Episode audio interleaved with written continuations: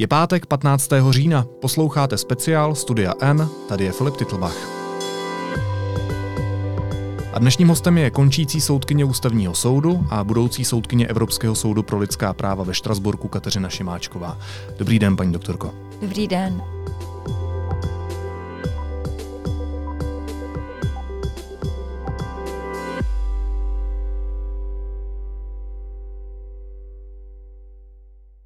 Já začnu s dovoleným aktuálním děním. Jak vnímáte nebo jak soudíte tu situaci, která se děje kolem prezidenta republiky? Tak my ji naštěstí zatím nesoudíme na ústavním soudě, protože z pozice soudců jsme zatím nebyli osloveni a sice se objevují různé spekulace s různými použitími různých článků, ale já bych se nerada k těmto spekulacím vyjadřovala a moc ráda bych jenom řekla, že přeji panu prezidentovi, aby se vyléčil, netrpěl, prostě pojďme to brát, že je to člověk s určitou důstojností lidskou, kterou musíme respektovat. Dobře, ale co se děje se společností? To, co se děje, je to standardní, je to důstojné, demokratické, ústavní, to, co sledujeme? Vy se ptáte, co se děje ze společností, vlastně nevím, jako, že se tyhle ty otázky teď probírají ve společnosti, to znamená, jaký je zdravotní stav prezidenta, co se bude dít, to myslíte? A jestli ano, na jedné straně je důstojnost každého člověka, zvlášť každého pacienta, který je v nemocnici, na druhé straně stojí právo veřejnosti vědět, zda je prezident schopen hmm. vykonávat hmm. svoji funkci. A do toho tady máme blízké okolí pana prezidenta, které jedná tak, jak jedná. A já se ptám, jestli je to důstojné prezidentského úřadu, mm-hmm. jestli je to demokratické a jestli je to ústavní, to, co se děje. Já vlastně úplně si nejsem jistá, jestli veřejnost má právo, minimálně podle českých pravidel, vědět, jaký je zdravotní stav prezidenta. Nevyplývá to z žádného pravidla. My máme třeba tu zvyklost se zavedla, protože pan prezident Václav Havel byl také hodně nemocný, když byl v úřadě mm-hmm. a dostávali jsme velmi otevřené informace. Myslím si, že i Václav Klaus tyhle informace poskytoval. Takže máme, máme takovéto srovnání, ale já vždycky studentům připomínám jinou situaci. Můj docela oblíbený eh, prezident ve Francii byl François Mitterrand a když François Mitterrand kandidoval podruhé na prezidenta, tak měl rakovinu a myslím si, že rakovinu slinivky. A nikdy to nikdo nikomu neřekl. Opravdu se o tom nemluvilo. A možná, kdyby se před tou jeho druhou volbou ta jeho diagnóza tématizovala, tak by nebyl zvolen, neměli bychom trojuhelník v Louvru, nenavštívil by eh, velvyslanectví Francie a nesetkal by se s našimi disidenty, protože to jsou třeba věci, které dělal ve svém druhém volebním období. Eh, takže eh, nemám tak úplně jasné přesvědčení o tom, eh, že je nezbytně nutné, abychom znali zdravotní stav všech ústavních činitelů, mm-hmm. byť i musíme v ústavním systému počítat s tím, jak reagovat, když ti vysocí ústavní činitelé mají zdravotní problémy nebo nemohou vykonávat své funkce. A jinými slovy říkáte, že ta situace kolem pana prezidenta je v pořádku, to, co se teď děje? Já pořád nevím, co úplně myslíte ta situace, protože vlastně... Uh, v... Máme prezidenta v nemocnici. Mm-hmm. Je v nějakém zdravotním stavu, který oficiálně Hrad nechce komentovat. Veřejnost nemá informace o tom, jak na tom doopravdy pan prezident je. Novináři musí ze svých zdrojů zjišťovat, jak na tom pan prezident je. Mm-hmm. Mně třeba osobně ta situace se nezdá být úplně důstojná a já se vás mm-hmm. ptám jako morální autority, zda vám to připadá být důstojné. No, třeba mi nepřipadalo býti důstojné a přesně si na to pamatuji, jak novináři viseli na větvích stromů a fotili Václava Havla, když byl v nemocnici. To si hodně pamatuji. A asi jsme, to, asi jsme to jako nepotřebovali úplně vidět, tu fotografii. Ehm, říkám, asi mě nepřísluší to hodnotit. Ehm, já vždycky říkám, vy jste řekl, že jsem morální autorita, já se za takovou necítím, ale já vždycky říkám, že já mám dost potíží se svou morálkou, abych ji vždycky dodržela, tak se příliš nestarám, příliš se nestarám o, o morální postupy jako jiných lidí. Znovu říkám, dokonce bych řekla, že v aktuální politické situaci ani není nezbytná jako nějaká velká aktivní role prezidenta, když se podíváme na vyjednávání, ke kterým třeba dochází právě teď v Německu, tak také do toho prezident dlouhou dobu nevstupuje a ponechá nejdřív těm politickým silám, aby si vyjasnili, kdo má většinu hmm. a jaké jsou ty návrhy. Musím, musím se přiznat, že vlastně mě velmi zajímají veřejné otázky, ale příliš mě nezajímá taková ta pěna dní. Jestli se dozvím výsledek voleb hmm. ten den ve čtyři hodiny odpoledne nebo v neděli po obědě, to si myslím, že není tak podstatné. Jo? Ne, není to otázka, která by se nějakým způsobem tak nebo tak prostě do čtrnácti dní, do tří týdnů nevyřešila. Dobře, tak pojďme k těm procesním věcem. Příští úterý se sejde senátní ústavní komise, která bude probírat možnosti, jak zajistit výkon pravomocí hlavy státu v případě, že Miloš Zeman nebude moct z nějakého důvodu zastávat. Co se musí stát, aby se aktivoval článek šedesát šest ústavy? Mm-hmm. Uh... Ten, ten článek šedesát šest je myšlen na situace, kdy skutečně delší dobu, bych to i cítila, není schopen ze zdravotních důvodů prezident vykonávat své funkce. Vím, že studentům jsme to vysvětlovali, že například, kdyby byl prezident v komatu. Mm-hmm. Je pravda, že bychom očekávali, že kdyby opravdu cítil, že je vážně nemocný a dlouho nemůže tu práci vykonávat, tak ten ústavní systém spíše počítá s tím, že by rezignoval na tu funkci. A, ale právě třeba, kdyby se ocitl v komatu, tak tuhle tu šanci nemá, takže bylo to podle mého názoru myšleno, nebo alespoň já jsem to v hodinách vždycky vysvětlovala, že to je ta situace, kdy nemá možnost projevit tu vůli, že už není schopen uh, tu funkci vykonávat, jinak v podstatě ta ústava je psaná tak, že všichni ti ústavní aktéři vykonávají své funkce pro nejlepší blaho té země, takže se počítá s tím, že případně, kdyby naznal, že už nemá tuhle tu schopnost, tak, tak bude rezignovat. Ale znova říkám, je to Ta, tahle ta úprava je v článku šedesát šest, jak už jste říkal, a v té situaci těch vážných zdravotních problémů, které jsou poměrně e, zřejmé, tak e, vlastně musí dojít k hlasování v obou komorách parlamentu a jen tedy prostou většinou obou komor parlamentu může být ko- spíše konstatováno, než rozhodnuto, že prezident není schopen vykonávat svou funkci. A pak existuje speciální procedura před ústavním soudem, která mm. má takové dva kroky. Nejdříve předběžné rozhodnutí a pak konečné rozhodnutí, kde tedy ten soud přezkoumá poměrně rychle, ale k žádosti prezidenta zase. Takže, takže se záleží, jestli, jestli tenhle ten návrh by podal prezident republiky, tak po, protože to je jeho aktivita tenhle návrh podat, tak potom ten soud to vlastně přezkoumává a příliš dopodrobna vám to nepopíši, protože já vždycky studuji eh, to, co se mě týká, ano. A zatím ten návrh popsán není, ale jenom vím, že jsou tam poměrně rychlé lhůty, čiže ten soud musí být poměrně hodně akční. Je to v řádech vlastně dnů, mhm. týdnu. Vy jste říkala, na co ten článek šedesát šest ústavy myslí. Mm-hmm. Myslí ale tento článek na současnou situaci. To znamená, vy jste říkala například, když je prezident v komatu, tak by se měl aktivovat tento článek. Ale my nevíme, jak na tom prezident republiky je. A kolem něj je okolí, které nám nedává ty informace, abychom jaksi mohli vyhodnotit, zda je prezident způsobilý k tomu dělat svoji funkci, anebo k tomu způsobilý není. A například mm. ústavní právník Jan Vintr uh, říká, že teď je opravdu klíčové vědět, zda za prezidenta nerozhoduje jeho okolí. Za to opravdu mm. dělá sám. Mm. A to my mm. přece nevíme. Mm. Jako rozumím těmto úvahám a určitě bude, bude muset parlament, ob, obě komory parlamentu jako nést svou politickou odpovědnost za toto rozhodnutí. To rozhodnutí nevydávají soudy, to je rozhodnutí, které, které povedou ty dvě komory. Popravdě řečeno, zase nemám asi dostatek skutkových informací, mm-hmm.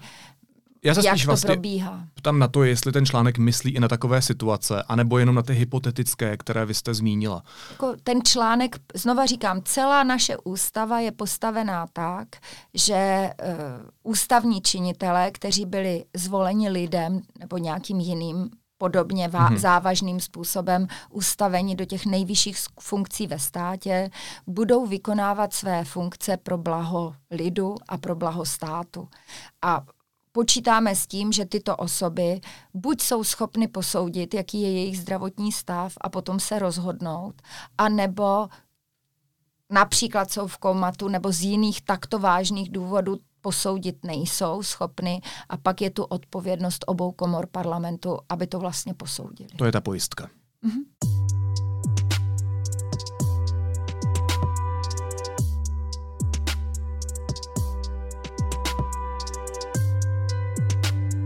Letos voliči vybírali své zástupce do poslanecké sněmovny podle nového volebního systému, který politici přijali v důsledku rozhodnutí ústavního soudu. Ukázal se ten nový systém jako funkční a jako lepší než ten předchozí? To by chtělo ještě mnoho výpočtů udělat. Určitě čekám, že třeba kolega Lebeda nebo Marek Antoš udělají výpočty, jak by vyšly volby podle půvo- starého a nového a tak dále. Čili my právníci vždycky čekáme tady na tyto tabulky, abychom se, se na to podívali. Já jsem velikým přívržencem celo, celý svůj život opravdového, férového, proporčního systému. Já třeba jsem dokonce mírně kritická i k té pětiprocentní uzavírací klauzuli, a zase to se k tomu mohu přiznat, protože my jsme to vyjádřili ještě s Miladou Tomkovou a Vojtěchem Šimíčkem k uzavírací, pětiprocentní uzavírací klauzuli ve volbách do Evropského parlamentu, eh, protože ten volební hlas je velmi důležitý pro to, aby se ustanovil parlament, aby se ustanovila efektivní vláda, hmm. ale současně je to taky odrazem důstojnosti každého jednotlivce. A ta pětiprocentní uzavírací klauzule je vlastně výrazem nedostatečného respektu k jeho rozhodnutí, protože vlastně ta rozhodnutí pro politické síly, které mají méně než pět procent, spadnou do koše. Čili pro mě vlastně uh, ani není tak moc důležité to přerozdělení nahoře. Já vždycky mám tu tendenci myslet spíš na ty, kteří jsou dole. A uh, mám propadnou. pocit, že výsledek... Uh, těchto voleb, nej, nej, nejdůležitější aspekt výsledku tohoto voleb je, že velké množství hlasů propadlo, to znamená velká skupina společnosti není parlamentu reprezentována a to myslím z pohledu státovědného, ústavně právního i politologického není příliš dobře. Ten nový volební systém vznikal proto, že měl být více proporční. Takhle se to odůvodňovalo. Ale ono se stalo, že se významně změnil přepočet odevzdaných hlasů na mandáty, což mělo dopad na výsledky voleb, protože třeba z hlediska celkového počtu hlasů zvítězila koalice Spolu, ale ta má nakonec o jeden mandát méně než hnutí ANO, které ale na hlasy skončilo až druhé. Tak není tedy ten nový systém ještě více disproporční než ten předchozí? Mm-hmm. Znova říkám, na to je potřeba vidět všechny ty tabulky. A... Tak tohle je třeba jasný výsledek. Mm. Tak ve Spojených státech amerických vždycky vyhrají demokraté a skoro vždycky je prezidentem republikán. Jo? To je prostě způsob, jakým se vytváří volební aritmetika hmm. a volební geometrie. Takové to, k takovýmto absurditám prostě někdy může dojít, to samo o sobě. Nemusí být ještě výrazem toho, že ten systém nefunguje, protože on vlastně favorizuje díky tomu, jak je nastaven a díky krajskému zřízení, které je součástí ústavního pořádku České republiky, favorizuje politické strany, které jsou zastoupeny více na celém území státu, než jenom v jednotlivých krajích, což může být hypoteticky jako jeden z legitimních účelů. Hmm. Ten volební systém prostě není jenom reprezentací, byť i zejména každého voliče, ale právě proto, že byl spojen s tím krajským zřízením, tak je trošku reprezentací i těch jednotlivých oblastí republiky. Takže tahle ta v úvozovkách absurdita může jenom ukázat, že ten systém v sobě obsahuje bonifikaci stran, které jsou zastoupeny ve všech krajích, což samo o sobě ještě nemusí být protiústavní. Chápu. Vy jste zmiňovala tu pětiprocentní hranici. Kam byste tu laťku pošoupla dolů, tedy aby byly slyšet i ty menší strany, i ti mm-hmm. lidé, kteří, kterým propadl hlas a vlastně nejsou dneska zastoupeni v poslanecké sněmovně, mm-hmm. nemají své zastoupení v tom demokratickém systému a rozhodování? Tak ona už byla veliká debata i o to, jak je to s financováním politických stran a vlastně e, dospělo se nakonec k závěru, že skutečně politické síly, které mají více než jedna celá pět procenta, už jsou politicky no. relevantní. A pak dostávají ty příspěvky. Pak dostávají alespoň příspěvky od státu a pak je tam ještě jedna hranice zase jako jiného dalšího významu a to je ta tříprocentní volební e, uzavírací klauzule. A třeba právě v Německu, které je nám velmi podobné v právním přemýšlení a řekla bych i v takové té organizaci společnosti, tak právě také ty, ty kroky dolů pak byly na ty tři procenta nebo, nebo na ten jedna celá pět procenta. A ono to někdy nemusí být tak palčivé, ale protože vy vždycky máte za prvé ten výpočet a to pravidlo a za druhé ten politický systém, který se nějakým způsobem chová. Hmm. A vlastně tady e, se pár hlasů navíc by už znamenalo, že by byly třeba dvě politické strany eh, reprezentující nějakou část voličstva zastoupeny a už bych to nepocitovala tak palčivě, i kdyby byla pětiprocentní vole, eh, klauzule. Takže zase my nemůžeme zvo- změnit po každé volební systém, když eh, to dopadne způsobem, který nám nepřipadá úplně fair, hmm. protože ti voliči se trošku učí. To znamená, že ten volební systém, když nějakou dobu platí, tak ti voliči se učí mu přizpůsobovat, ale to neznamená, že bychom měli nechat fungovat a, a působit volební systém, který prostě neodpovídá tomu základnímu pravidlu jeden člověk, jeden hlas a stejná hodnota.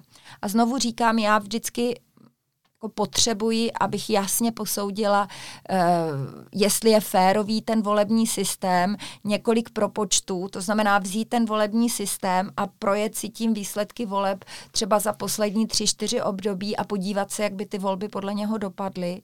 A to vám jednoduše vás to dovede k, k těm závěrům, zda je to férový volební systém nebo ne. Takže zatím mi neodpovíte, zda je férový nebo ne, protože vám chybí výpočty. Mm. Parlamentní shromáždění Rady Evropy vás zvolilo novou soudkyní Evropského soudu pro lidská práva ve Štrasburku. Jakou agendu budete mít na starosti? V podstatě veškerou. Jo, tam není tak jako třeba soudcové, na některých soudech se specializují na některé agendy, tak vlastně ať už jste soudcem Ústavního soudu nebo Evropského soudu pro lidská práva, tak se specializujete na problematiku ochrany lidských práv a přicházejí k vám vlastně stížnosti týkající se jednotlivých e, základních práv, která mm-hmm. jsou porušena. Takže e, budu se dívat, jako jsem se vlastně už dívala jako advokátka, soudkyně Nejvyššího správního soudu i soudkyně Ústavního soudu na situace, kdy jednotlivci je nějakým způsobem zasaženo do jeho práv ze strany státu a posuzovat, zda ten zásah, zda k němu došlo a zda má nějaký důležitý účel a proto je možno ho akceptovat či nikoliv. V čem je pro mě, pro běžného občana, Evropský soud pro lidská práva důležitý? Proč mi nestačí náš Národní ústavní soud? Mm-hmm. E, posluchači vás nevidí, tak nevidí, že vy jste hodně mladší než já.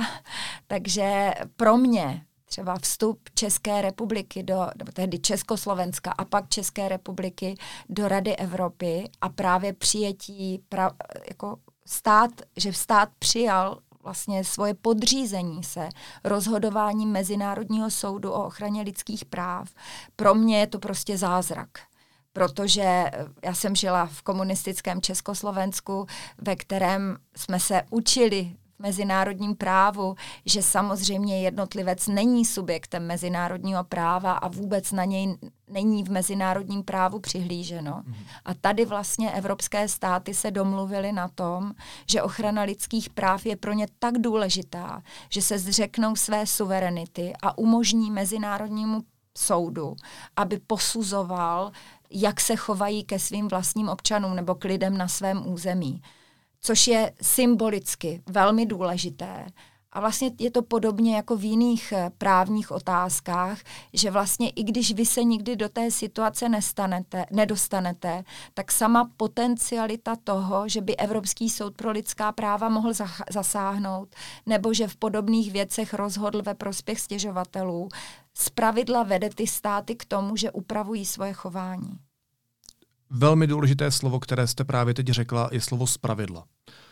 Když občan porazí v uvozovkách svůj stát ve sporu před Evropským soudem pro lidská práva, z čeho vyplývá jistota, že se to skutečně promítne do dalších kroků toho státu? Protože například Ruská federace bere vážně jenom ty rozsudky, které sama uzná za vhodné. Polsko zase nedávno deklarovalo, že neuznává primát unijního práva nad národním. Kde mám tu jistotu, že se mě opravdu Evropský soud pro lidská práva zastane, on se mě možná zastane, ale že to ten stát implementuje do těch svých kroků? Mm-hmm. Tak v prvé řadě ten eh, Evropský soud pro lidská práva rozhodne, když bylo zasaženo do vašeho práva, že dostanete poměrně solidní finanční náhradu, kterou dostanete. Současně české právo obsahuje přímo procedurální pravidla v zákoně o ústavním soudě, který se musí vlastně na základě vašeho názor, návrhu vlastně provést obnovu řízení a znovu vlastně otevřít ten váš spor. V některých případech ale skutečně postačuje jenom to, že vám ten soud dá za pravdu a dá vám ty peníze, protože lidé se třeba soudí o to, že stát jim je poškodil tím, že soudní procedura, ve které bylo rozhodováno, byla příliš dlouhá. A chcete potom státu peníze, on vám je nedá a pak, když vyhrajete ve Štrasburku, mm-hmm. tak jim řeknou, dejte mu peníze a tím celá ta věc je skončena.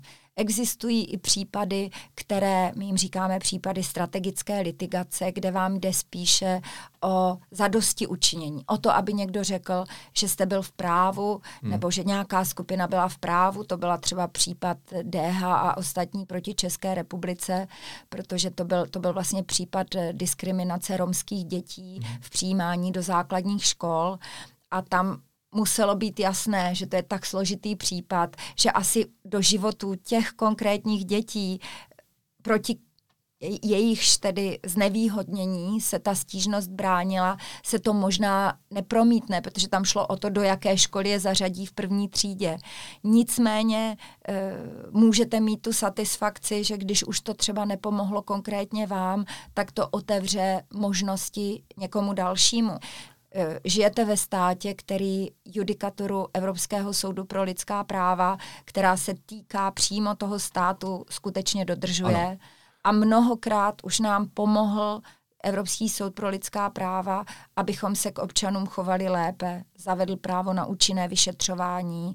Vlastně stál u vzniku Generální inspekce ozbrojených sborů, to znamená jakoby nezávislého tělesa přezkoumávající trestné činy policistů a podobně. A, a tak dále. To znamená, že našemu státu prostě naše členství v Radě, v, Radě, v Radě Evropy velmi pomohlo a ty judikáty vedou k tomu, že se situace u nás zlepšuje. Paní doktorko, já vím, že já mám štěstí, že žiju ve státě, který zřejmě přijme takovou judikaturu nebo alespoň obnoví to řízení a tak dál. Dočkám se satisfakce nebo budou další kroky. Ale spousta jiných lidí nežije v takovém státě. Hmm. A já jsem zmiňoval například Ruskou federaci, hmm. anebo Polsko, které v poslední době také má jaksi problémy s některými aspekty demokracie. Hmm. A zvlášť menšiny, nebo zvlášť lidé, kteří hmm. v té společnosti nejsou třeba plně přijímáni, hmm. s tím určitě budou mít problém. Hmm. A tak se ptám, jakou sílu má rozhodnutí Evropského soudu pro lidská práva v takových státech? Hmm. Tak třeba Evropský soud pro lidská práva nemůže na rozdíl třeba od ústavního soudu zrušit ty rozsudky. On jenom může konstatovat, právě protože to je mezinárodní stát, že ten stát porušil úmluvu a že tomu člověku náleží finanční ochrana. A právě asi každý ze států velkých a mocných, který jsou členové Rady Evropy, má nebo může mít nějaký problém s některým typem rozhodování Evropského soudu pro lidská práva. Británie má problém s právem vězňů na volební právo. Francie má problém s uznáváním surogátního mateřství. Jo, Švýcarsko také vlastně, teď si nevzpomenu na ten případ, ale také v jednom případě jako hodně se zabývalo tím, jak vlastně má implementovat to rozhodnutí Evropského soudu pro lidská práva. To prostě vyplývá z toho, že to je mezinárodní soud. Hmm. Máte ale pravdu, že třeba ve vztahu k Turecku nebo Rusku dochází k tomu, že systematicky není respektována ani ta judikatura, kterou, která je vydávána vůči tomu státu. Ty opravdu slušné státy, ty nejenom, že dodržují rozhodnutí sami proti sobě, ale sledují tu judikaturu mm. a pokud je tam nějaký systémový problém, tak vlastně implementují ta rozhodnutí. Sami aktivně to ještě dělají. Aktivně, přesně. Pra, právě proto, no oni tuší, že když pak jejich občan by se obrátil, prostě pochopí, přijmou tu judikaturu, zejména když je to rozhodnutí Velkého senátu, kdy ta judikatura už je vyjasněná, hmm. tak vlastně přizpůsobují svou, svou legislativu té evropské. Ale třeba právě takové země jako Turecko nebo Rusko, ty dokonce dávají najevo, že prostě některá rozhod, že budou to oni, kdo budou rozhodovat ano. o tom, a politicky které, najevo to dávají. Které politicky i právně. Oni mají dokonce, my jsme v Benátské komisi kritizovali ru- zákon Ruské federace, který přímo obsahuje tady toto pravidlo, že vlastně my si rozhodneme o tom, které rozhodnutí akceptujeme a které ne Evropského soudu pro lidská práva. A tam je vedena velká debata a platí tady jako dvě věci. Te- to Rusko třeba neakceptuje část rozhodnutí Evropského soudu pro lidská práva, ale část rozhodnutí vykoná. Například, co se týče podmínek ve věznicích, tak díky řadě rozhodnutí Evropského soudu pro lidská práva se ty podmínky ve věznicích zlepšily. A vy teď máte vlastně dvě možnosti. Řeknete si, aspoň nějakým lidem v té zemi ten Evropský soud pro lidská práva může pomoci. A nebo tedy řekneme, vy nedodržujete ta pravidla, tak odejděte. A bude to jak politické vyloučení toho státu z nějaké rodiny evropských zemí, ale bude to také situace, že pak už se nedovolá ochrany vůbec nikdo. Je to velmi těžká otázka, jak se k tomu postavit. Ale říkáte lepší něco než nic. Nebo lepší něco než izolace.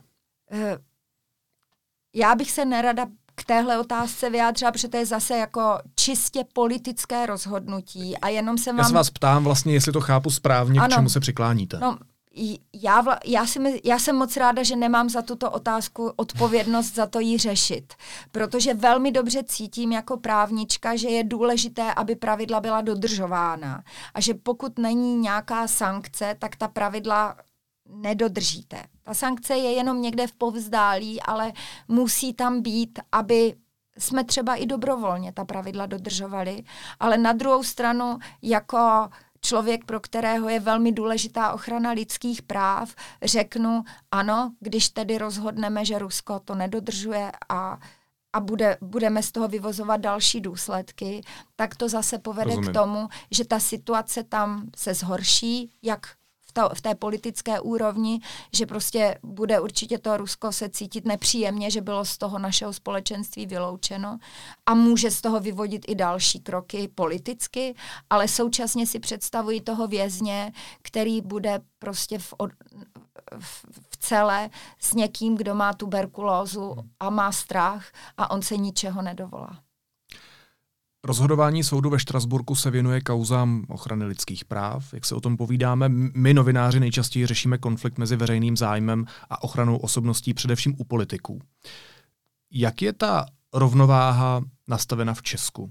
Zacházejí novináři příliš daleko, nebo naopak politikům prochází až moc?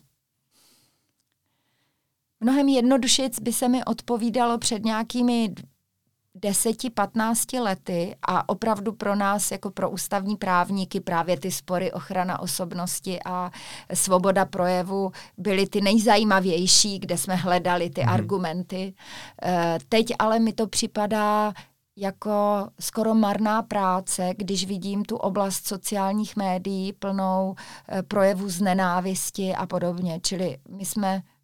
Myslím si, že my, kterým, kterým právě záleží na svobodě projevu, ale současně na vyvažování těch ostatních důležitých otázek, jako je ochrana soukromí jednotlivce, jeho důstojnosti a podobně, tak najednou čelíme úplně jiným výzvám, právě proto, že to prostředí toho internetu, prostředí těch sociálních sítí je mnohem méně čitelné a tam podle mě vznikají ty nejhlavnější problémy z téhleté oblasti a skoro víc tedy cítím teď ty problémy skutečně projevu nenávisti, které můžou, a to známe z evropské historie, že to začíná projevy nenávisti a výzvami třeba k násilí, ale pak to může skončit tím skutečným násilím. Takže to je pro mě třeba větší téma.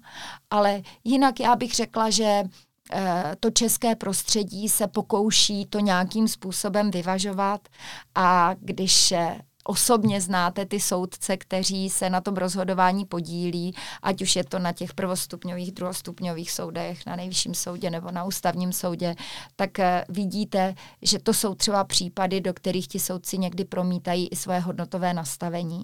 Někdo považuje za důležité chránit zejména to soukromí toho jednotlivce a třeba i ho chránit před tím, aby nebyl zraňován svým okolím. To třeba i ti moderní ústavní právníci, ti, ti úplně mladí, mladí doktorandi třeba mají pocit, že máme být hodně zdrženliví v těch projevech a e, neubližovat těm, těm lidem těmi projevy. Naopak já mám ještě ten svobodomyslný pohled, že prostě žijete-li v demokracii, tak musíte zažít, být schopen zažít poměrně tvrdé výtky a velký zájem, třeba ve, veřejný zájem o váš život, když jste e, politik nebo osoba veřejně činná. Ale na druhou stranu pociťuji a jsem si vědoma z té historické zkušenosti z velkého nebezpečí právě toho projevu z nenávisti. Takže tam bych třeba byla poměrně aktivní. Jak aktivní?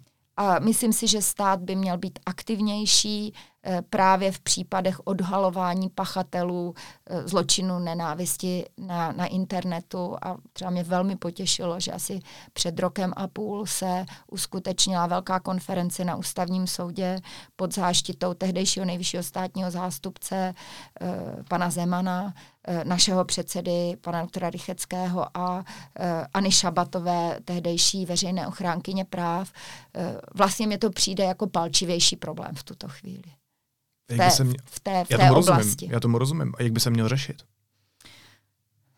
Vy jste říkala, aby byl stát aktivnější. Co si mm, pod tím mám konkrétně mm, představit? No minimálně, abychom se pokusili uh, jako zvažovat, jaké nástroje by byly použitelné, abychom se pokoušeli a jsou policisté a státní zástupci, který to činí, že ono není tak složité identifikovat ty osoby, které, které opravdu se dopouštějí těch projevů z nenávisti, ale zase musíte mít tu schopnost posoudit, kdy je to sice nevkusný a hnusný projev, ale hodný ochrany. A kdy je to hate crime? A kdy už je to opravdu vyzývání k nenávisti a třeba i k nějakému násilí.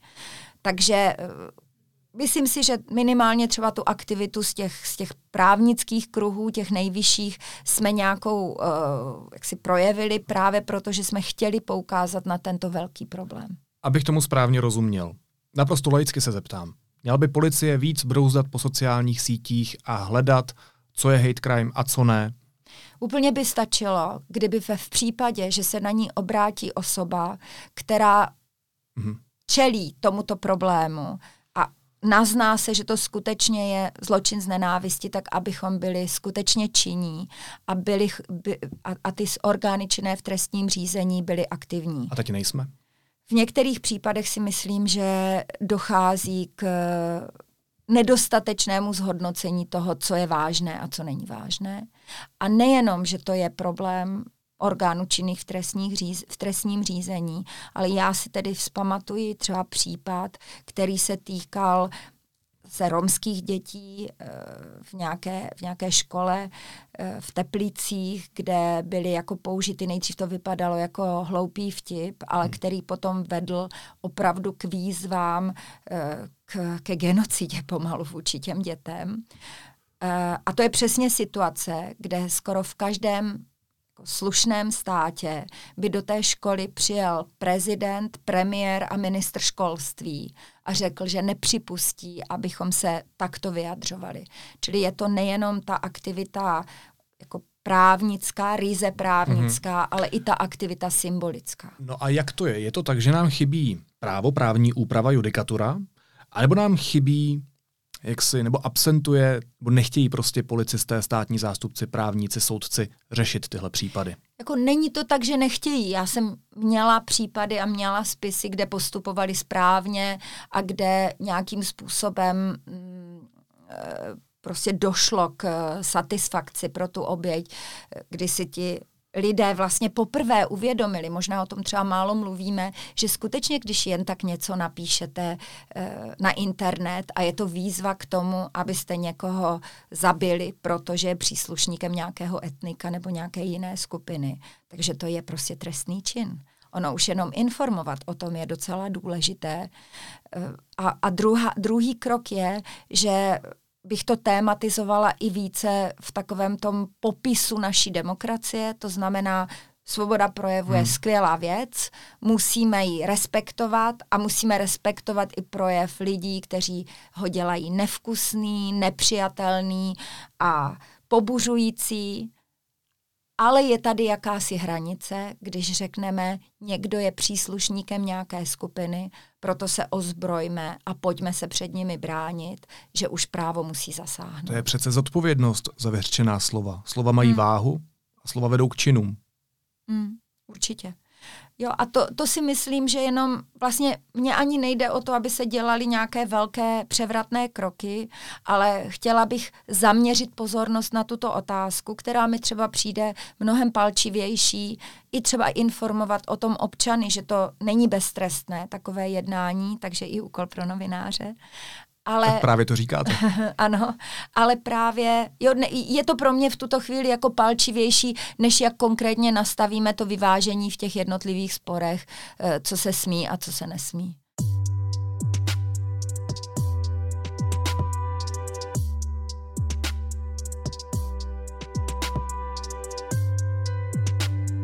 Jak byste ohodnotila stav lidských práv v Česku? Jak už jsem vám říkala, tak já mám dvacet pět let života zkušenosti z doby komunistického režimu a dvacet pět let, už třicet let zkušenosti v tom novém režimu a tudíž já vlastně nikdy nemůžu zapomenout na to, jak, jakému velkému pokroku v té oblasti těch svobod u nás došlo. Takže v této oblasti jsem, jsem na to pyšná a musím říct, že vlastně já pokaždé, když přejíždím hranice do Rakouska, tak jsem dojatá. Jo, už, už se mě to, i si pamatuju, ještě když ty hranice byly, tak stačilo, když jsem přejížděla hranice mezi Německem a Rakouskem a nikdo nás nekontroloval a už jsem to považovala jako zázrak, který jsem vlastně možná ani nedoufala, že někdy nastane. Stejně tak, když se mě studenti zeptají, no, Když, když jim vyprávím třeba právní úpravu, jaká byla v, před rokem osmdesát devět a nějaký student se mi zeptal, no a jak vám to ty učitelé vysvětlili, když jste se jich na to zeptali, proč máme takovou úpravu a vlastně vůbec nechápal, že tady bylo jakési spiknutí i těch slušných lidí, hmm. že vy se toho druhého slušného člověka na něco ve veřejném prostoru nezeptáte, protože byste ho vystavil nějakému riziku eh, postihu. Takže v té oblasti svobod, náboženské svobody, jo, už nikdo nebude mít problém za to, že má svatbu v kostele. Tohle, tohle je pro, prostě pořád něco, co souvisí s tím, s tou velkou změnou, kterou jsem zažila. Já jsem prostě dělala právničku na hygieně, i když jsem byla největší šprtka z ročníku, protože jsem neměla prostě takové politické eh, pozadí, já ani moji rodiče, abych vůbec se stala advokátkou třeba. Takže, takže tohle je pořád pro mě oblast zázraku. Na druhou stranu, hned v tom okamžiku, kdy jsme vstoupili do západní Evropy nebo do té, do té normální, do té, do té Evropy, tak vlastně já jsem začala přemýšlet o e, problémech těch, toho státu pohledem jako západu Evropana, toho, hmm. toho normálního Evropana. A z této oblasti pořád vidím jako skupiny zranitelných lidí, o které se málo staráme. Já, já třeba vůbec nechápu jakýsi ten spor, který se vnáší do veřejného prostoru, že, jsme, že se jako zlobíme na seniory, že chtějí dostávat férové důchody. Tohle je prostě téma, které úplně si pamatuju už Adenauer, prostě představitel strany C D U C S U, nejkonzervativní politik, představitel konzervativní strany. Jedno z prvních jako slibů, který učinil, řekl, nebyl to on, byl to teda následně jeho ministr financí, ale, ale prostě tenhle slib zazněl z téhle strany. Jediné, co bude v Německu vždycky jisté, budou spravedlivé penze. Jo? A to byl konzervativní politik, který dal tenhle ten slib voličům. A my se tady budeme zlobit na to, že jako, jako staří lidé mají dostávat penze. Pro mě je to úplně nesrozumitelný, tím spíš, že každý z nás se jednou odstne v, té, v tomhle věku a budeme chtít mít jako slušný život, i když nebudeme moci pracovat. Ale, ale pak se to promítá i do těch, do těch dalších oblastí, že vidím prostě velké deficity v oblasti práv osob s, s tělesným nebo s psychosociálním postižením a podobně. Takže pořád je co zlepšovat a je jako prýma, že o tom aspoň můžeme svobodně hmm. debatovat a svobodně to kritizovat. Já když jsem tady ve studiu N mluvil uh, s Anou Šabatovou, tak jsme spolu artikulovali vlastně takový názor, že málo si možná v té společnosti uvědomujeme, že každý z nás je v nějaké menšině. Hmm. Někdo je bohatý, někdo je chudý, někdo je zdravý, někdo je nemocný, někdo je starý, někdo je mladý, ale všichni budeme staří. Hmm. Vy zdůrazňujete, že usilujete o to, aby rozsudek u soudu byl vždycky férový, protože férové zacházení si zaslouží každý. Co ale z případy, kdy tu znevýhodněnou osobu semele systém? Hmm. Jak se soudce, který je empatický, vás třeba považuji za empatickou soudkyni, jak se vyrovnáváte s tím, že, že pro takové lidi prostě někdy ta pomoc neexistuje? Co když právo není fér? Hmm. Uh, já... Takhle, právo se snaží být fér, ale život není spravedlivý. To je možná ten problém. E, proto já třeba mluvím spíše o té férovosti než o spravedlnosti, protože prostě e, někdy prostřednictvím práva spravedlnost nastolit nejde. Mě třeba hodně zajímají pr- dětská práva a určitě se shodneme na tom, že by bylo spravedlivé, aby každé dítě, které se narodí, se narodilo do milující rodiny. Hmm. Ale když jste soudce, tak my, vy mu nejste schopen tu milující rodinu vytvořit. Tak se aspoň musíte samozřejmě pokusit najít mu to nejlepší prostředí, vysvětlit mu, co s ním děláte a tak dále. Takže můžete to tak udělat, ale rozhodně to není spravedlivý rozsudek. Protože spravedlivý by byl takový, který bych mu dokázala jako hmm. vydupat ze země ty rodiče, které máme právo mít všichni. To je jako jedna myšlenka a druhá myšlenka je, to jsem napsala text, který pořád považuji za svůj nejlepší text akademický, který vyšel na serveru, jako blog, na blogu Jiné právo a pak jsem ho trošku rozvedla a to je článek, který se jmenuje Nejnespravedlivější rozsudky a ta odpověď byla, že nejnespravedlivější rozsudky jsou ty, které nebyly nikdy vydány. A to tehdy, když právě někdo, kdo vážně porušoval právo na té většinou na té vysoké úrovni se nepodařilo ho vlastně potrestat za to porušení, ale ještě víc mně přijde smutné, kdy ti lidé, kteří byli v právu, které, kdy, kteří kdyby v tom momentě prostě dostali k ruce dobrého advokáta, tak by se domohli svého práva u soudu, ale oni ani neví, že jsou v té situaci, kdy se mají obrátit na soud. Oni, když už se rozhodnou obrátit na advokáta, oni vlastně neví, jakým způsobem se to dělá, že si musí pořád, požádat advokátní komoru. Oni neumí vyplnit tu tabulku, kterou po nich ta komora chce, aby ověřila, nebo soud, protože někdy to můžou chtít u soudu, aby oni ověřila jejich majetkové poměry. Takže myslím si, že ten systém pořád musí myslet na to, aby nedocházelo k těm nejnespravedlivějším rozsudkům, které nebyly vydány buď proto, že se někdo velmi mocný vyhnul spravedlnosti, anebo jenom proto, že se někdo hodně bezmocný vlastně nedomohl vůbec přístupu k soudu třeba. Je spravedlivá česká společnost? Já se teď neptám pouze v tom smyslu, jestli hmm. se člověk u soudu dovolá spravedlnosti. ale jestli je třeba v té české společnosti uplatňována sociální spravedlnost. Jestli, jestli naše země a její povaha je takto nastavená, anebo ne. Já bych to ještě rozdělila vlastně do dvou otázek. Jestli ta férovost je v naší společnosti považována za tak vysokou hodnotu, hmm.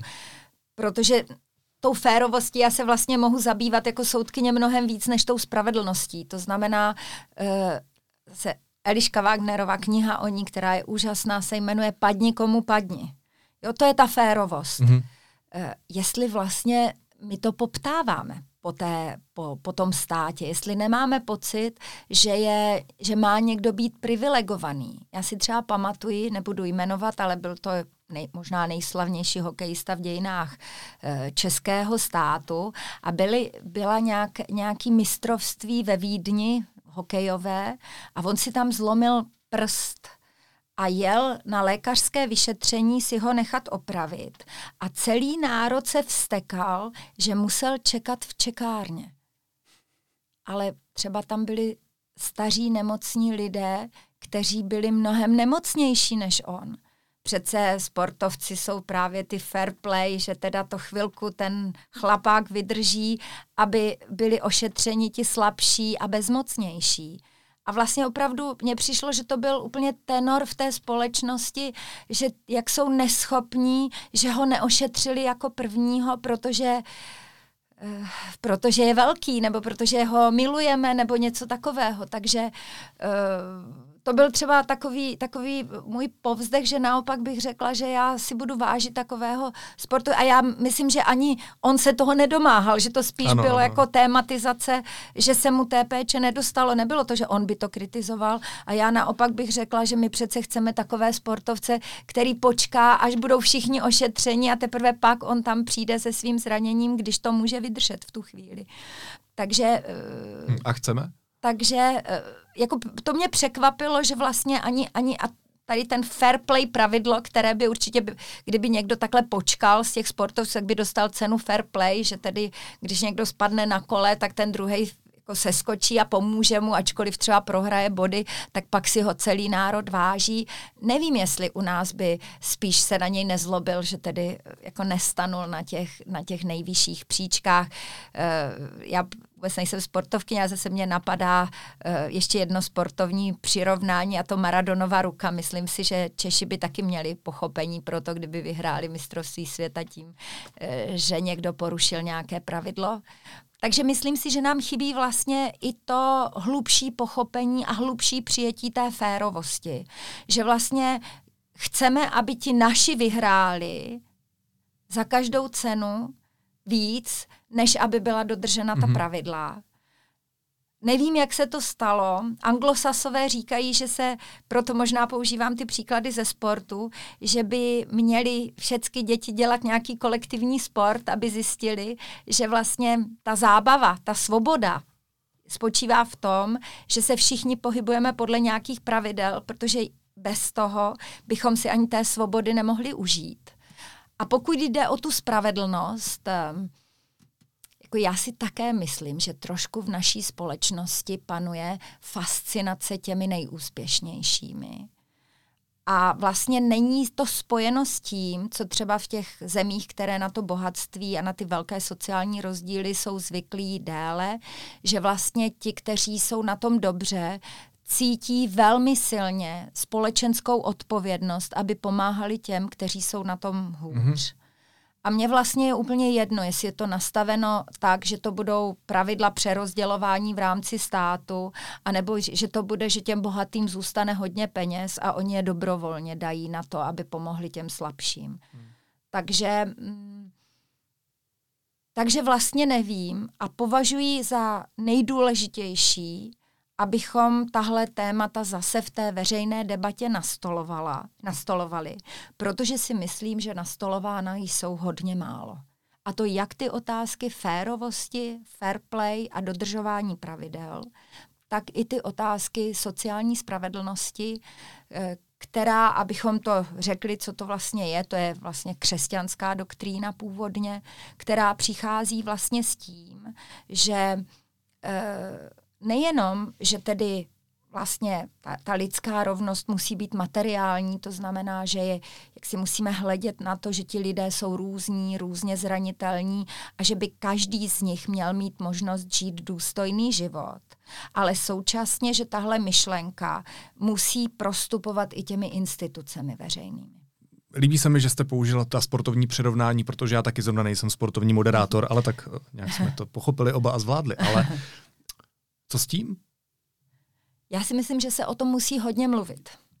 Že je to důležité téma, jak pravidla a jejich dodržování, tak vlastně empatie pro lidi, kteří jsou v horší situaci než my. Ale paní doktorko, co když to nechceme? Co když to česká mentalita, povaha prostě nechce? Co když si, no, představujete, co když si představujete ty základní struktury jako správné a to západní myšlení jako správné, ale třeba česká společnost taková není. Jen se ptám, jen vás dráždím mm-hmm. tu otázkou. Mm-hmm. Já si myslím, že prostě já to pociťuji jako svou povinnost o tom mluvit a možná bych k tomu dodala takovou myšlenku. Já vždycky si myslím totiž, že většinou to, co je morální, je také eh, racionální a užitečné. Eh, když... Řeknu vlastně dva sociologické výzkumy velké, myslím si, že oba byly či, dělány v Americe, ale určitě bychom našli podobné výsledky i u nás. E, dali člověka, řadě lidí dali deset dolarů a měřili, kdo z nich bude nejšťastnější podle toho, do čeho těch deset dolarů investuje. Mm. A zjistilo se, že nejšťastnější byli ty, kteří za to koupili nějaký dárek nebo to někomu dali. A druhá věc je, víme, jak těžkou profesi mají lidi, kteří působí v pečujících profesích. Hrozí jim vyhoření, je to jako těžké pro ně. Ale vlastně, když zase se spočetlo eh, plat ve srovnání se spokojeností s výkonem nějaké profese, tak jednoznačně vítězili lidé, kteří právě vykonávali ty pečující profese. Já myslím, že to ani nemusíme měřit, protože sama víte, a já to vím taky, že když někomu uděláte radost, tak sama z toho máte radost. Vám to prostě udělá dobře. Tak, takže vlastně, když budeme vytvářet takové společenské struktury, které povedou k tomu, že budeme mít pocit vlastně každý z nás, že pomohl někomu jinému, tak se budeme cítit i spokojeněji. A já třeba e, myslím, že bych nepodceňovala český národ a jeho empatii k lidem v nouzi, protože třeba ty drobné dár, ti drobní mm-hmm. dárci podporující určitou oblast neziskového sektoru a opravdu tu, tu radost lidí, když můžou někam jet a něco dělat, že když jako máme tady tornádo, tak se, tornádu, tak se nás mm. tam vypra, vyplaví, vypraví tolik, že vlastně ani nemáme jak pomáhat, protože je nás tam moc a podobně. Ale i ve světě dokážeme pomáhat. Viděli jsme samozřejmě. Několikrát Češi posílají a jsou známí tím, že posílají ty D M S ky a dávají mm. drobné peníze. Mm. Čili chci, chci říct, že se to musí dobře konceptualizovat, nebo tedy dobře jako vysvětlit a dobře jako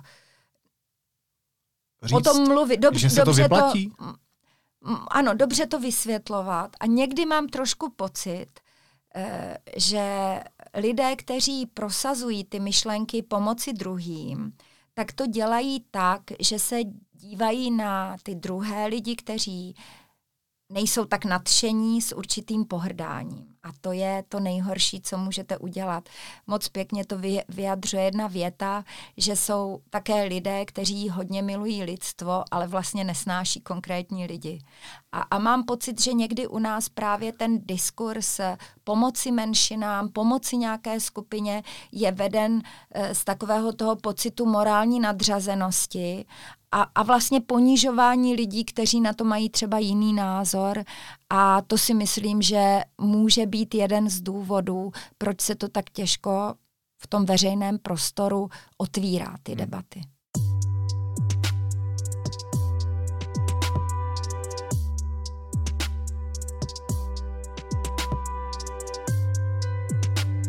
Ještě bych chtěl s váma probrat jedno téma. Je česká justice pánským klubem? Česká justice nemůže být jako celek pánským klubem, protože šedesát procent soudkyň jsou ženy. Spíše vlastně ty ženy, které pracují v té justici, nejsou dostatečně reprezentovány na těch nejvyšších místech české justice. Takže oni pracují jako ty pilné včeličky, ale vlastně sice ještě za doby prezidentování prezidenta Havla jsme měli dvakrát předsedkyně Nejvyššího soudu Ivu Brožovou a Elišku Wagnerovou, ale kromě těchto výjimek jsme vlastně neměli žádnou předsedkyni Vrcholného soudu. Teď vlastně, když já odejdu z Ústavního soudu, tak tam bude jediná žena z patnácti, v tom patnácti nebo čtrnácti členem tělese. Právnická akademie, když jsem to naposledy počítala, tak bylo víc studentek, bylo dokonce ještě víc doktorandek, bylo zhruba stejně odborných asistentů a odborných asistentek. Už začalo být trošku víc docentů a na profesory je to pořád ještě skoro dvacet procent ku osmdesáti. osmdesát procent mužů a dvacet procent žen. Myslím si, že teď se to zlepšuje, protože zrovna já jsem ve vědecké radě Pražské právnické fakulty a teď se tam objevilo několik jako excelentních žen, profesorek v takovém tom věku mezi čtyři, po čtyřicítce. Takže z toho jsem velmi ráda, ale pořád jako v tom, kdo rozhoduje o tom, jak se to právo bude vykládat, což je tedy to, to vedení té e, právnické akademie, což je vyjádřeno tím titulem profesor nebo tedy členstvím ve vědeckých radách a e, nebo tedy ty vrcholné soudy, které vykládají, říkají, jak to právo má být vykládáno, tak tam je velká převaha mužů. Vy jste řekla, že po proražení skleněného stropu vás jako příslušnice, cituji, ženské menšiny, začalo všechno tlačit stále výš v kariéře. Jak těžký ale bylo porazit ten první strop? Pro mě to nebylo tak těžké, protože nemám děti. Hmm. Úplně jako první jednoduchá odpověď. A druhá jednoduchá odpověď, protože v mé rodině nikdy nebyly mužské a ženské práce. Moje babička i moje maminka byly jako extrémně silné ženy, které vlastně mě naučili tomu, že když to chceš, tak to dokážeš a vůbec není rozdíl mezi tím. Jenom u nás doma teda bylo vnímáno, že nejenom, že není rozdíl mezi tím, jestli jste muž nebo žena, ale taky jestli jste heterosexuál nebo homosexuál, jestli máte bílou barvu pleti nebo černou barvu pleti. Čili vlastně já jsem se vůbec nenaučila tyhle ty rozdíly v těch lidech vidět. Ale naučila jsem se vidět jeden rozdíl, musíš vždycky pomáhat tomu, kdo je slabší než ty. Jo, takže tohle, tohle byl, byl ten můj přístup, který mě automaticky vlastně v určité chvíli začal nést nahoru a, a hodně mě pomáhalo i to, že vlastně já jsem ty, ty kariérní kroky v uvozovkách jako opravdu nedělala proto, abych se stala někým důležitým, ale protože jsem měla pocit, že mám nějakou důležitou agendu, kterou je potřeba na těch soudech nebo v těch akademických kruzích prosadit, poukázat na ní a mluvit o ní. A myslím si, to je zase to, to vás dělá mnohem silnější, když myslíte na to, abyste se jednou stal soudcem Evropského soudu pro lidská práva, nebo když myslíte na to, že se chcete stát profesorkou, abyste tam byla, tak to je takový nějaký hloupý cíl. Ale hmm. když chcete jako vstoupit do větší slyšitelnosti proto, že chcete tématizovat práva lidí, která jsou méně slyšet, tak vás to dělá hodně silnou, mně přijde. Máme oba štěstí na podobnou výchovu. Co je to, co právu chybí, aby, aby nebylo mužské? A možná mě napadá protiklad. Uh, jak by, paní doktorko, vypadalo právo, kdyby bylo ženské? My jsme trošku čelíme tomu, my jsme hrozně dlouho přemýšleli o tom, jestli ta naše kniha, která má tedy celý název Mužské právo jsou právní pravidla neutrální a jinak tedy už můžu ve veřejném prostoru učinit takový jako příslib, že se už pracuje na druhém díle, protože těch otázek je mnoho a vlastně, abych, abych upřesnila, o co tam jde, tak my na jednotlivých příbězích a konkrétních situacích ukazujeme, že právní pravidla, která jsou jevově neutrální, mohou pro určité lidi vlastně a, a zrovna teda těmi určitými lidmi jsou ženy, které mají třeba jinou životní zkušenost, jiný, jinou pozici, jiný třeba i zdravotní stav nebo, nebo prostě e, více vykonávají tu, ty pečující role, tak vlastně jsou najednou ta neutrální pravidla, začnou proti těm ženám působit úplně jinak, než působí proti mužům. A my se to tedy snažíme, snažíme v té knize ukazovat a spíš jsme chtěli mluvit o tom, ale představte si, jak by vypadal název e, genderová kritika práva třeba nebo něco takového. Takže jsme si... Představte si, jak by zněla otázka, kdybych ji taky formuloval jinak, ale jo, obavíme, jo, jo, na co jo. se ptám. Určitě, určitě. Takže, takže vlastně my jako nechceme uh, udělat ženské právo, my chceme udělat právo pro všechny.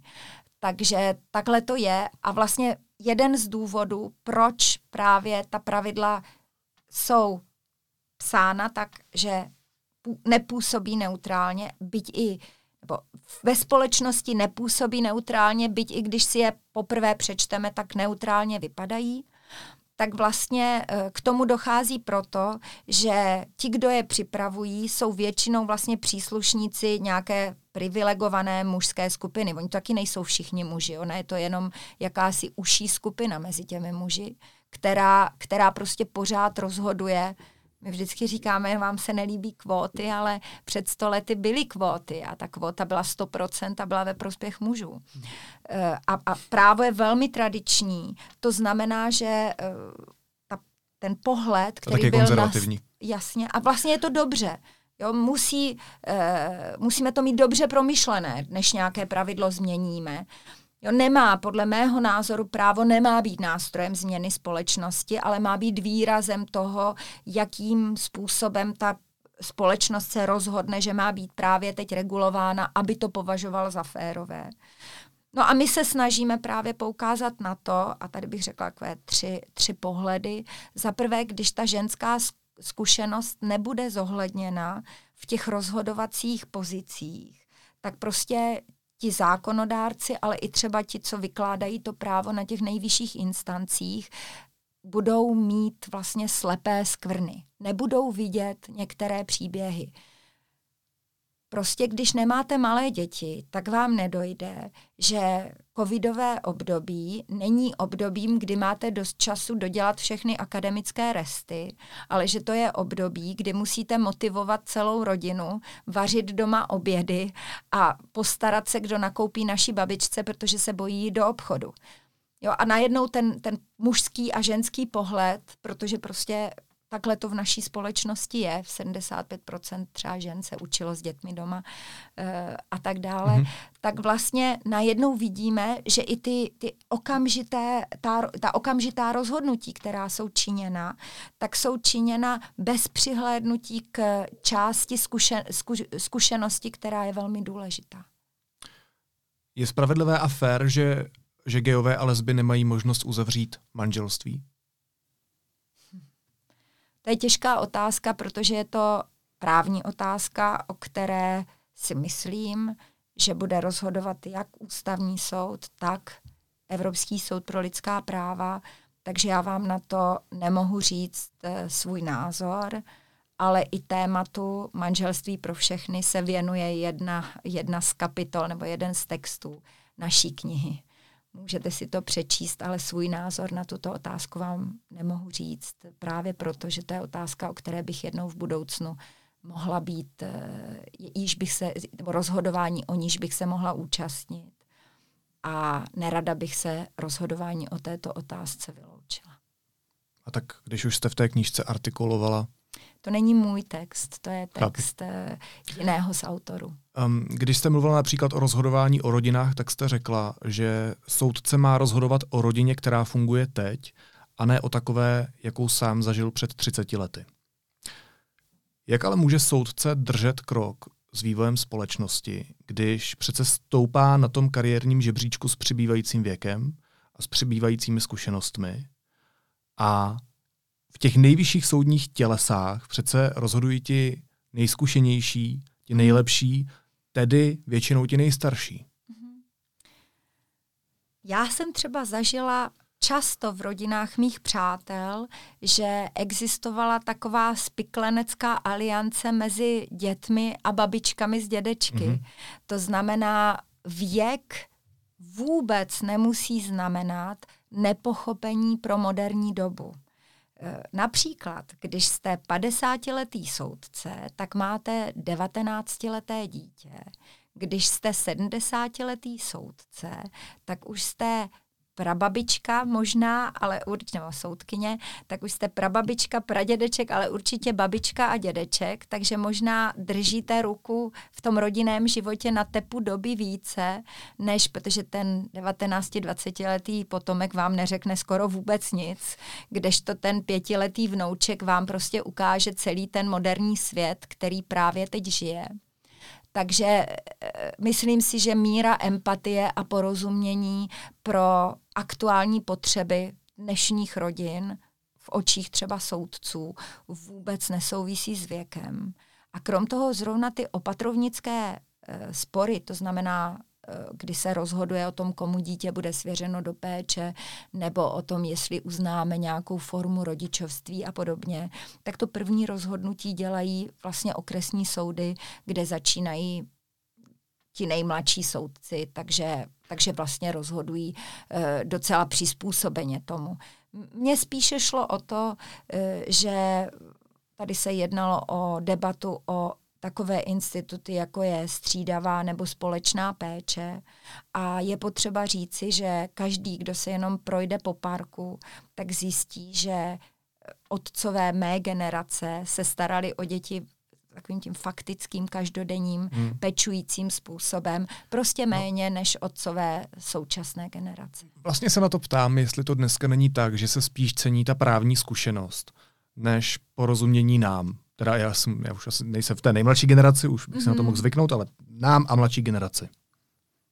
No, když jste soudce, teda rozhodujete rodinné spory, tak musíte nejvíc rozumět dětem, protože vlastně vy musíte podle mezinárodních závazků České republiky i našich zákonů dbát na nejlepší zájem dítěte. To znamená, to rozhodování primárně se děje zejména proto, aby to bylo v zájmu toho dítěte. No a to dítě jako úplně soudcem být nemůže, ale třeba česk, česká nebo moravská, spíš protože v Kroměříži justiční akademie eh, organizuje velmi zajímavý projekt a jsou to fokusní skupiny, kdy vlastně děti, které prošly určitým typem soudních sporů, ať už šlo o odebírání dětí nebo právě spory v případě rozchodu nebo rozvodu rodičů, eh, tak nám dávají zpětnou vazbu, co se jim líbilo a co se jim nelíbilo u toho rozhodování a co je zraňovalo a co je nezraňovalo. Takže eh, mně to přijde, když zrovna nevíte, čím žijí ty děti, tak je docela dobré se jich zeptat a oni vám to řeknou. Um, já jsem bohužel nešel, no bohužel, možná bohudík pro české právo, ale nešel studovat právo, protože na to zkrátka nemám inteligenční kapacitu, ale vždycky mě zajímalo, a neviděl jsem to bohužel, protože ho nemám vystudované, jak vypadá to rozhodování v zákulisí toho soudu. A u vás se možná zeptám na, na, na zákulisí toho ústavního soudu, sundáte taláry a, a jak dospíváte potom k takovým těm klíčovým rozhodnutím, jako je třeba zmíněný volební systém a jeho změna? Mm-hmm. Teď zrovna jsem si vytiskla slib, já to beru vážně, když dávám nějaké sliby, tak teď zrovna jsem si vytiskla slib soudkyně Evropského soudu pro lidská práva, co tam vůbec budu v tom prosinci slibovat. A vlastně slibujete tam jenom tři věci. Že budete nezávislá, že budete nestranná a že budete dodržovat tajnosti deliberací, tedy tajnosti právě toho, jak ten soud dospívá k těm závěrům. Ale tím se samozřejmě... Takže dokud to nevystuduju, tak se to nedozvím. To ne.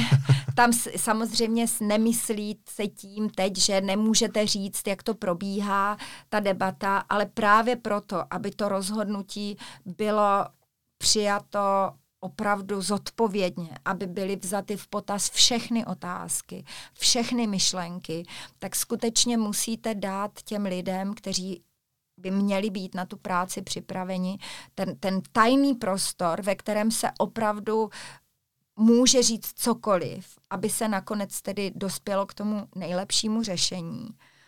Ale když se ptáte jako obecně, obecně jak, to, jak to probíhá, tak já si myslím, že skutečně e, jako správný postup a, a jako povětšinou v, v tělesech, ve kterých jsem působila, tak, tak vlastně se postupovalo správným postupem, že skutečně každý se snaží předložit na stůl ty svoje nejlepší argumenty, které tady jsou. A vlastně snaží se zase ta druhá strana najít protiargumenty. Já jsem třeba velkým přívržencem takzvaných disentů nebo odlišných stanovisek. To znamená, že u těch těžkých případů, těch nejvyšších soudních institucí, tedy nejenom třeba ústavního soudu, ale rozšířeného senátu, nejvyššího správního soudu, vlastně ti soudci, kteří byli přehlasováni, tak mají právo zveřejnit, jak mělo být rozhodnuto správně.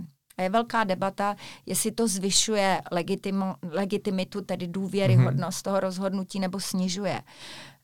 Já jsem přesvědčena, že jí to zvyšuje, protože právě to ukazuje tu kuchyni toho soudu.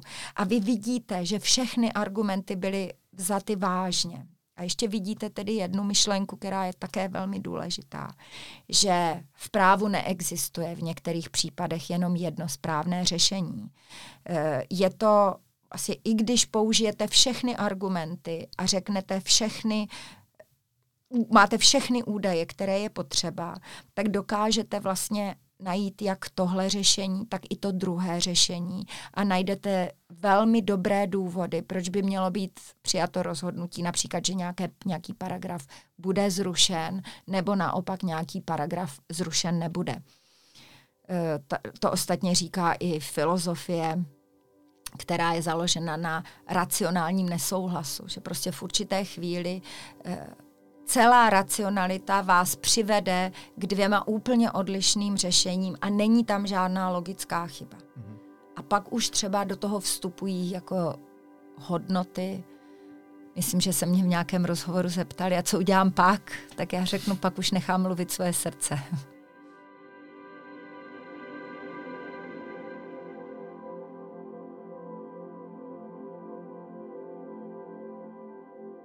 Právě proto ty soudci nemůžou být počítače, protože ten počítač by vám řekl racionálně vlastně obě ta řešení jsou správná. Vy jste jednou řekla, pokud se nepletu, tak to bylo u, u kolegyně Lindy Bartošové v rozhovoru pro Českou televizi. Možná mě opravte, pokud jste to neřekla přímo tam, ale mám tady vaši citaci, že, že česká justice je průměrná. Mhm. Proč česká justice nepatří k evropské špičce? To se ještě budeme moc, moc snažit. Vlastně byla to skutečně debata o tom, jak probíhají řízení rychle. Čili nebavili jsme se o kvalitě těch jednotlivých rozhodnutí, ale byla to čistě debata kvantitativní, mm-hmm. jak, jak dlouhé jsou ty procedury a často se v českém mediálním prostoru objevuje názor, že u nás je to, že ty soudní procedury jsou velmi dlouhé. Na to my, říká to i pan prezident. Tak na to my právníci vždycky říkáme, když jsem byla advokátka, tak vždycky jsem klientům říkala, soudní řešení je nejdražší a nejpomalejší. Jo, proto třeba v biznise jsou velmi často uzavírány dohody, proto třeba jsou teď docela úspěšní rodinní mediátoři, kteří dovedou vlastně právě t- ten rozvádějící se pár s tím dítětem, no, s těmi dětmi k nějakému racionálnímu e, řešení, aniž by k tomu potřebovali dlouhou soudní proceduru a odvolací instance. Mimo jiné, já pořád směřuji k tomu opatrovnickému soudnictví, tak soudci mají e, tu zkušenost, je to těžší dospět k tou, dovést ty lidi k dohodě před tím soudem, ale zjistili, že když je dovedete k té dohodě a dáte si s tím tu práci, tak oni se vám zpravidla už pak nevracejí a nechtějí to přehodnotit, tu mm-hmm. dohodu. Čili pak je to vlastně i stabilnější, zrovna tedy to ro, rodinné aranžmá třeba po rozchodu rodičů. Takže e, takže vlastně ta, ta moje průměrnost, tedy, nebo to, to téma jako že je česká justice průměrná, to byla ta čísla, že není ani příliš rychlá, ani příliš pomalá. A já si vlastně ani nemyslím, že by ta justice měla být bůhví jak rychlá. Jedna věc je, že je potřeba uh, určitě, aby se zrychlily ty případy, které třeba dostáváme my na ústavní soud, kde opravdu se jako divíte, jak může nějaký trestní případ, trestní obvinění nějaké osoby trvat třeba patnáct let, mm-hmm. zase se asi neumíte vžít do té situace, jaké to je být trestně obviněnou osobou.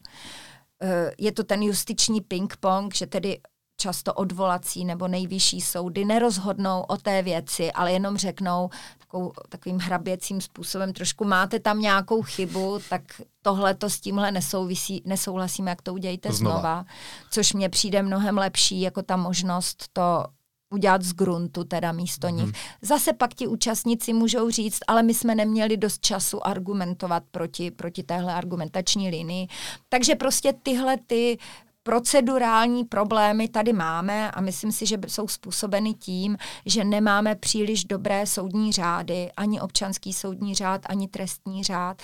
Myslím si, že jsme se trošku báli e, samostatného uvažování soudců, tak jsme jim to tam museli hmm. nalinírovat trošku příliš, ale prostě mít větší odpovědnost a větší e, manipulovací prostor pro toho soudce vlastně znamená pak, že, že dospěje možná k tomu spravedlivějšímu rozsudku a je to rychleji, takže to si myslím, že je takový jednoduchý způsob, jak, jak ten problém vyřešit. A myslím si, že některá rozhodnutí, která vydávají třeba ty, ty vrcholné soudy, Nejvyšší správní soud třeba, nebo ústavní soud, ale i nejvyšší soud má jako krásná některá rozhodnutí. E, nebo i někteří okresní soudci. Mně se někdy stane, že moji studenti nebo mladí soudci, kteří jsou hrdí na svou práci, tak mi pošlou svůj rozsudek, abych se na něj podívala, jak se jim povedl. Takže já si myslím, že dokážeme už teď v tuto chvíli eh, jako udělat excelentní soudní rozhodnutí, spravedlivé, dobře odůvodněné a přesvědčivé. Já bych vám chtěl, paní doktorko, na závěr pogratulovat, protože vy máte za sebou impozantní kariéru, teď vás čeká devět let u Evropského soudu pro lidská práva. Tak mi dovolte ještě jednu takovou klasickou novinářskou otázku. Existuje něco víc ještě, co by vás lákalo, až v tom Štrasburku za těch devět let skončíte? No, mě láká, uh, uh, jedna moje diplomantka si to dala do své diplomky jako motto, je to název jednoho filmu, je to pár teček a pak je tam napsáno a spravedlnost pro všechny. Tak to je můj cíl. Sice ho nikdy nedosáhnu, ale musím ho mít. Takže a třeba politika vás neláká? Není to taky, protože jsme se bavili hmm. i o otázkách čistě politických, není to vlastně taky směr, ve kterém by člověk se mohl snažit dosáhnout spravedlnosti, protože to si budeme nalhávat, právo vzniká tak, že hmm. ho jaksi zákonodárci schvalují. Já si myslím, že jako role člověka, každého člověka je co nejlíp sloužit ostatním tam, kde zrovna je a dělat to, co umí. A já jsem se vlastně víc jak třicet let věnovala tomu být právničkou a dívala jsem se na to právo z různých pohledů a asi, asi jsem schopná poskytovat tu službu nejlíp tam, kde znám to řemeslo. Říká budoucí soudkyně Evropského soudu pro lidská práva ve Štrasburku, dneska stále ještě soudkyně Ústavního soudu České republiky Kateřina Šimáčková. Paní doktorko, moc vám děkuju za rozhovor a mějte se hezky. Děkuju také, nashledanou.